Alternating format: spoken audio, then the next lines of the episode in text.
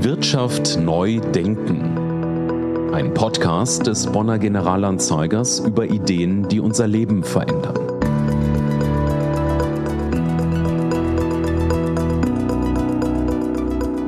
Ich begrüße ganz herzlich unsere Zuhörer und Zuhörerinnen zu einer neuen Folge des GA Podcasts Wirtschaft neu denken. Ich bin Ulla Tiede, Redakteurin in der Wirtschaftsredaktion des Bonner Generalanzeigers. In dieser Ausgabe widmen wir uns der Frage, wie wir uns künftig ernähren werden. Konkret soll es darum gehen, welche Chancen Fleisch aus dem Labor hat. Meine Gesprächspartnerin ist heute Sabine Klein von der Verbraucherzentrale NRW. Sie ist diplomierte Ökotrophologin, das heißt Ernährungswissenschaftlerin, und sie ist mit Bonn verbunden durch ihr Studium der Haushalts- und Ernährungswissenschaften. Seit 1996 ist Frau Klein bei der Verbraucherzentrale in der Fachgruppe Lebensmittel und Ernährung und dort hat sie die Themenschwerpunkte Fleisch und Milch, Ernährung und Klimaschutz. Schön, Frau Klein, dass Sie bei uns im Studio sind. Ja, hallo, ich freue mich auch, dass ich da bin. Weltweit wird geforscht an Möglichkeiten, Fleisch bzw. Fisch im Labor herzustellen, auch in Deutschland. Durch Laborfleisch sollen mehrere Ziele erreicht werden. Weniger Tierleid, weniger Umweltbelastung durch geringeren Ausstoß von Treibhausgasen, weniger Abholzung und Schonung von Böden. Und in Singapur ist seit 2020 Laborhuhnfleisch in Form von Chicken Nuggets schon zugelassen. Frau Klein, was ist das eigentlich, Laborfleisch? Ja, wie der Name schon sagt, es ist im Labor hergestellt. Es wird also nicht durch die Schlachtung von Tieren gewonnen. Und was genau passiert da in den Laboren? Ja, also zunächst wird von einem lebenden Tier, also es muss nicht geschlachtet werden, eine kleine Probe Muskelgewebe entnommen. Dabei werden die Tiere betäubt, also das ist nicht schlimm für die Tiere und es macht die auch nicht krank. Dann werden aus dieser Gewebeprobe Muskelzellen herausgetrennt und daraus Muskelstammzellen herausgelöst. Und die werden dann im Labor mit Hilfe von Nährmedien, also müssen Nährstoffe bekommen, vermehrt. Und ja, werden immer weiter vermehrt und äh, schließlich, damit dieser Zellhaufen auch eine gewisse Struktur bekommt, werden diese Zellen dann auf äh, Trägermedien, das kann zum Beispiel Kollagen sein oder auch Algenmaterial, aufgebracht, damit die sozusagen vernetzt werden und nochmal mit Nährmedium versorgt. Und quasi trainiert durch mechanische oder elektrische Impulse. Das muss man sich so vorstellen wie Muskeltraining. Die werden gedehnt und die werden zusammengezogen, so dass sich da wirklich eine gewisse Struktur ausbildet. Und so kann man dann wirklich aus Fleischzellen, aus Muskelzellen so ein fleischartiges, dünnes Gewebe herstellen. Und ein Ziel ist, dass weniger Tiere oder gar keine mehr geschlachtet werden müssen für die menschliche Ernährung. Geht es den Tieren durch im Labor gezüchtetes Fleisch besser? Ja, also das Ziel ist ja, möglichst viel Fleisch herzustellen aus ganz wenig Muskelgewebe, was vom lebenden Tier genommen wird. Das heißt, es müssen, wenn das denn mal so in dem Umfang funktioniert, dass wir damit große Mengen herstellen können, es müssen wirklich nur sehr wenige Tiere gehalten werden, von denen, und die müssen noch nicht mal getötet werden, weil ja von den lebenden Tieren kleine ähm, Gewebeproben entnommen werden können. Und aus jeder Gewebeprobe kann man sehr, sehr große Mengen Fleisch herstellen. Also ja, wir müssen sehr viel weniger Tiere halten, wenn es funktioniert. Und diese Tiere müssen noch nicht mal geschlachtet werden. Und das sind schon ganz, ganz wichtige Beiträge zur Verringerung des Tierleids. Denn es ist ja so, dass im Moment die industrielle Tierhaltung, also diese sehr intensive Tierhaltung eben in auch sehr, sehr großen Tierzahlen, dass die sehr stark in der Kritik steht, weil es den Tieren eben nicht gut geht. Das sagen auch Wissenschaftler und Experten. Und deswegen wäre weniger Tierhaltung auf jeden Fall ein Beitrag zu mehr Tierwohl. Und die wenigen Tiere könnten ja dann auch besser gehalten werden, weil es ja nicht so viel kostet, die gut zu halten, weil es so wenige Tiere sind. Ich habe allerdings gelesen, dass diese, es sind ja eigentlich eine Art Biopsie, die man genau. ja dann macht, wenn man das Gewebe entnimmt. Die Tiere, auch wenn sie dann, von Ihnen hörte ich jetzt, betäubt werden, dass die aber doch gestresst sind. Also so ganz ohne Tierleid geht es nicht. Also wie bewerten Sie das? Ich bin jetzt keine Ethologin, also keine Tierverhaltensforscherin. Ich weiß es nicht genau, wie es den Tieren dabei geht. Aber ich denke mal, jeder kennt das ja, ähm, wenn er beim Zahnarzt ist und kriegt eine Spritze. Klar, es ist nicht super schön, aber das ist jetzt auch nichts Schlimmes. Also ich kann mir vorstellen, dass es den Tieren, die lokal betäubt werden, um so eine kleine Muskelprobe entnommen zu bekommen, wesentlich besser geht als den Tieren, die in viel zu engen Stellen in nicht tiergerechter Haltungsumgebung ihr Dasein fristen müssen. Ein anderer Punkt ist, Sie sprachen von der Nährlösung, die wird augenblicklich aus Kälberserum hergestellt. Und das ist dann aber ein ganz anderer Punkt. Das ist ein ganz großer Kritikpunkt. Also eigentlich ist ja eines der wichtigen Argumente für das Laborfleisch die Verringerung von Tierleid. Und momentan ist es aber eben in der Regel noch nicht ganz ohne Tierleid, denn als Goldstandard, also als die am besten funktionierende Nährlösung für die Vermehrung der Zellen gilt im Moment sogenanntes fetales Kälberserum. Das wird aus dem Blut von ungeborenen Kälbern gewonnen. Und diese Kälber, die leben zunächst noch, während ihnen das Blut aus dem Herzen abgesaugt wird. Und dabei sterben die. Also das ist mit Sicherheit mit großem Tierleid dieser Kälber verbunden. Und die Branche arbeitet sehr intensiv daran, Alternativen zu diesem fetalen Kälberserum zu finden. Aber noch scheint es sehr weit verbreitet zu sein. Ein Ziel ist ja, dass durch Laborfleisch Flächen äh, geschont werden sollen, dort keine Tierhaltung stattfindet. Wie bewerten Sie heute die Umweltbelastung durch das Laborfleisch und eben die Energieintensität der Herstellung augenblicklich? Das ist eine nicht ganz einfache Frage, denn es wird ja im Moment noch nicht in großem Umfang Laborfleisch hergestellt. Das heißt, die Studien zur Umweltbelastung, zum Energieverbrauch sind im Moment noch relativ hypothetisch. Da wird aus den wenigen bekannten Daten im Prinzip hochskaliert geschätzt, äh, was denn da an Umweltbelastung auf uns zukommt. Also ich glaube, alle Wissenschaftler sind sich einig, definitiv ein Vorteil von Laborfleisch ist es, dass sehr viel weniger Fläche verbraucht wird, um das äh, Fleisch zu erzeugen. Das ist super wichtig, denn die weltweit für die landwirtschaftliche Lebensmittelerzeugung verfügbaren Flächen sind sehr knapp. Und die werden immer knapper im Zuge des Klimawandels, wo ja viel Fläche verloren geht, die einfach nicht mehr nutzbar ist durch Dürren, Überschwemmungen, Erosion und so weiter. Und die Menschheit wird auf der anderen Seite immer mehr.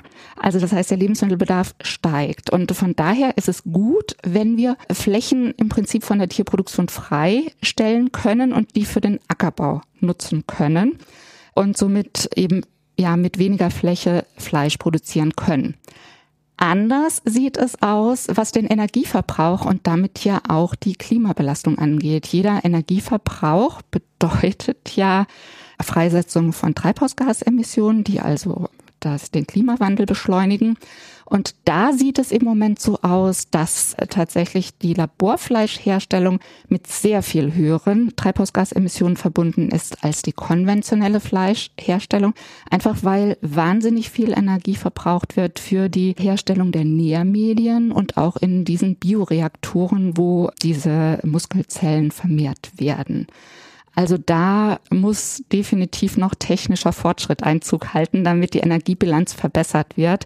Aber daran wird natürlich massiv gearbeitet. Das wird sich verbessern. Also die Energie, die verbraucht wird, da sprechen wir von Strom. Da sprechen wir von ja, fossilen Brennstoffen, Strom, Erdöl, Gas.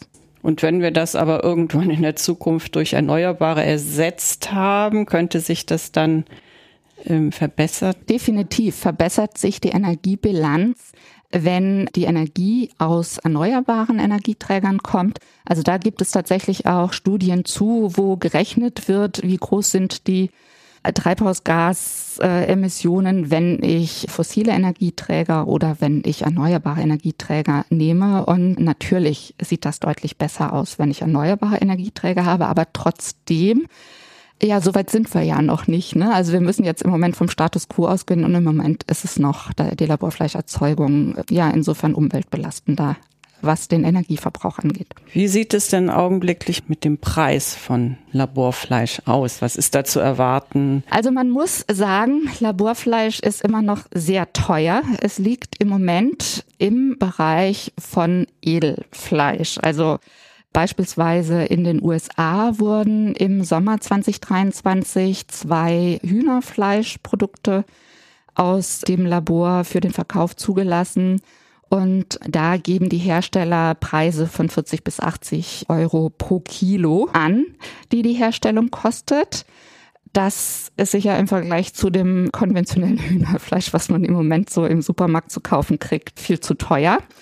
Und es wird auch auf absehbare Zeit noch teurer bleiben. Aber wenn man mal guckt, der erste Laborfleischburger, der in den 90er Jahren, glaube ich, der Öffentlichkeit vorgestellt wurde, der hat, glaube ich, noch 300.000 Euro gekostet. Ein einziger Burger. Also man sieht, die Kostensituation hat sich massiv verbessert, bis jetzt schon. Und das wird sich weiter verbessern, je weiter der technische Fortschritt ist und je mehr von diesem Produkt auch erzeugt werden kann. Also irgendwann könnte es tatsächlich konkurrenzfähig werden. Und augenblicklich, wenn Sie sagen, diese Produkte, die schon teilweise verkauft werden. Das ist aber noch, wenn ich es richtig verstehe, Hybridfleisch. Nee, also das allererste Produkt, was wirklich öffentlich erhältlich war, war 2020 in Singapur. Das war ein Hybridfleisch. Das heißt, das war eine Mischung aus Laborhühnerfleisch und pflanzlichen Proteinen. Tatsächlich wurden diese pflanzlichen Proteine dazugesetzt, um die Kosten zu senken, damit man das Produkt auch wirklich verkaufen kann und die Leute nicht vor dem hohen Preis zurückschrecken. Außerdem, ich habe ja die Produktionsweise vorgestellt. Also man kriegt nicht wirklich jetzt so ein dickes Hühnerfilet hergestellt im Moment. Und der Zusatz dieser pflanzlichen Proteine hilft sicherlich auch die Konsistenz so hinzukriegen bei diesem Mischprodukt, dass es sich bisschen wie Fleisch anfühlt, wenn man drauf beißt. In den USA 2023, soweit ich weiß, die Produkte sind reine Laborfleischprodukte. Da habe ich nichts gelesen, dass da auch pflanzliche Proteine mit drin sind. Und wenn Sie jetzt Laborfleisch mit Fleischersatzprodukten, die aus verschiedenen anderen Stoffen hergestellt werden, wie sehen Sie das im Vergleich? Sind die wertvoller? Ist das Laborfleisch wertvoller? Also man kann es im Moment noch nicht so wirklich sagen, weil es einfach viel zu wenig Erfahrung gibt. Und ich glaube, es gibt auch nur sehr wenige Menschen, die das wirklich schon geschmacklich erprobt haben. Ich sage mal so, das Ziel ist es von Laborfleisch, dass es genauso schmecken wird wie das landwirtschaftlich erzeugte Fleisch. Und die Voraussetzungen sind eigentlich auch ganz gut, weil es ja stofflich eigentlich dasselbe ist. Ne? Es sind Muskelgewebezellen vom Tier. Das Problem, was im Moment noch die pflanzlichen Ersatzprodukte haben, wobei es auch da schon deutliche Verbesserungen gegeben hat und weitergeben wird, dass eben nicht dieser authentische Fleischgeschmack erreicht werden kann. Also es hinkt irgendwo noch hinterher. Und die Wahrscheinlichkeit ist einfach größer, dass man diesen authentischen Geschmack mit Laborfleisch erreichen wird. Was den Gesundheitswert angeht, da muss man einfach sagen, ja, das Laborfleisch es ist Fleisch. Und für uns in Deutschland gilt ja, wir essen zu viel Fleisch. Das heißt, möglicherweise könnten diese pflanzlichen Ersatzprodukte tatsächlich einen höheren Gesundheitswert haben, wenn sie nicht so stark verarbeitet sind, weil sie ja häufig auf Basis von sehr wertvollen Lebensmitteln wie Hülsenfrüchten mit einem hohen Ballaststoffgehalt und einem geringen Fettgehalt hergestellt werden. Also da müsste man gucken. Der Vorteil beim Laborfleisch äh, gegenüber einem sozusagen echten landwirtschaftlich erzeugten Fleisch kann sein, da es ja im Labor zusammengemixt wird. Man hätte dann natürlich alle Möglichkeiten, unerwünschte Inhaltsstoffe, die im Fleisch sind, wie Cholesterin und gesättigte Fettsäuren, rauszunehmen und durch ernährungsphysiologisch günstigere Stoffe zu ersetzen, wie ungesättigte Fettsäuren, wertvolle Fettsäuren, wie beispielsweise zusätzliche Vitamine, zusätzliche Mineralstoffe. Also da lässt sich natürlich bei Laborfleisch besser spielen an der Zusammensetzung als jetzt bei der landwirtschaftlichen Herstellung. Wie sieht die Landwirtschaft die Forschungen am Laborfleisch? Die Landwirtschaft ist hier sehr skeptisch, wie übrigens die Bevölkerung auch. Aber ja, aus der Landwirtschaft gibt es ein sehr gewichtiges Argument für das echte Fleisch, also sprich von landwirtschaftlich gehaltenen Nutztieren. Nämlich, wir brauchen eine gewisse Menge von Tierhaltung, sowohl in Deutschland als auch weltweit, denn es gibt einfach viele Flächen, die nicht anders zur Lebensmittelerzeugung nutzbar sind als in Form von Tierhaltung. Wenn wir da beispielsweise an Gebirgsregionen denken, die schlecht mit landwirtschaftlichen Maschinen zu beackern sind oder wo die Bodenqualität vielleicht auch schlecht ist, oder weltweit, wenn wir an Wüstenregionen denken, wo gerade mal so ein paar Büsche und ein bisschen Gestrüpp wächst, dort geht Lebensmittelerzeugung wirklich nur mit Wiederkäuern, die eben dieses Gestrüpp und Gras und Wiesen jetzt in Gebirgsregionen für ihre Ernährung nutzen können und daraus Lebensmittel, sprich Milch und, wenn man sie irgendwann schlachtet, auch Fleisch erzeugen können.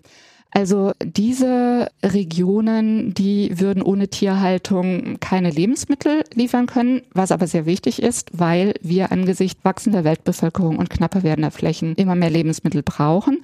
Und ganz wichtig auch in Deutschland, die Tierhaltung erfüllt im Zuge des ökologischen Kreislaufs, Nährstoffkreislaufs eine wichtige Rolle, denn wir gewinnen von den Tieren ja in Form von Dünger und Gülle.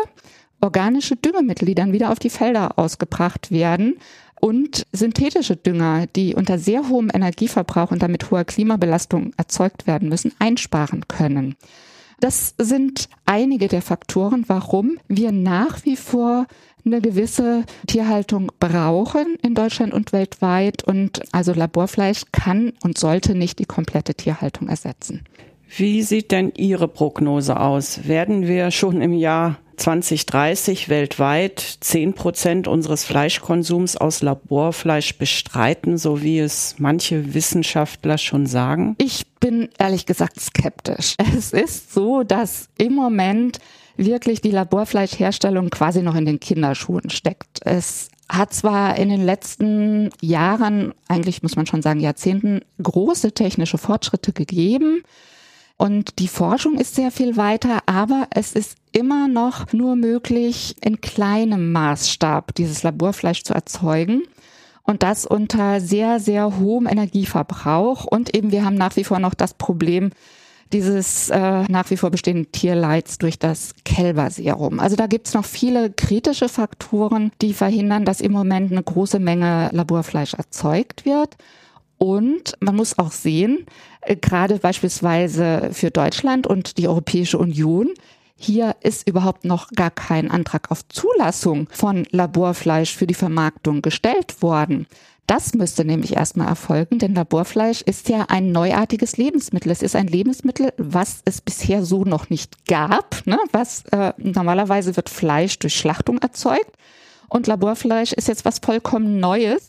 Deswegen fällt es unter die sogenannte Novel Food Verordnung, also Verordnung für neuartige Lebensmittel und muss einer umfangreichen Sicherheitsüberprüfung unterzogen werden, bevor es dann, wenn diese Prüfung positiv verläuft, zugelassen werden kann. Und das gilt in Europa, in der Europäischen Union als extrem schwierig und davor scheuen im Moment noch die Hersteller wohl sehr stark zurück. Also ist die Frage, wann es überhaupt das erste Fleisch in Europa geben wird. Und weltweit gesehen, klar, Singapur, USA haben wir gehört, da gibt's schon einzelne Produkte, ist man schon ein bisschen weiter.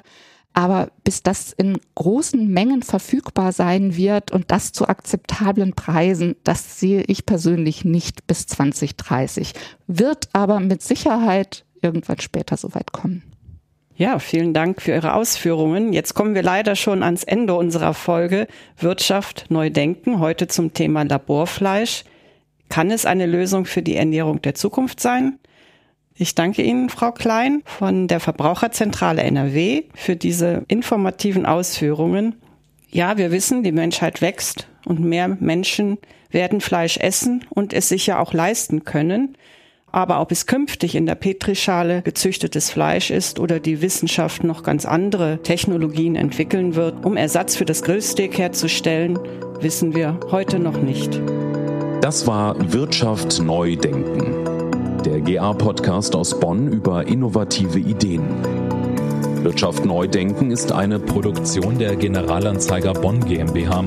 Redaktion Nina Berschneider, Claudia Mahnke, Ulla Tiede. Produktion Andreas Dijk. Sprecher Daniel Dehling. Grafik Sabrina Stamp.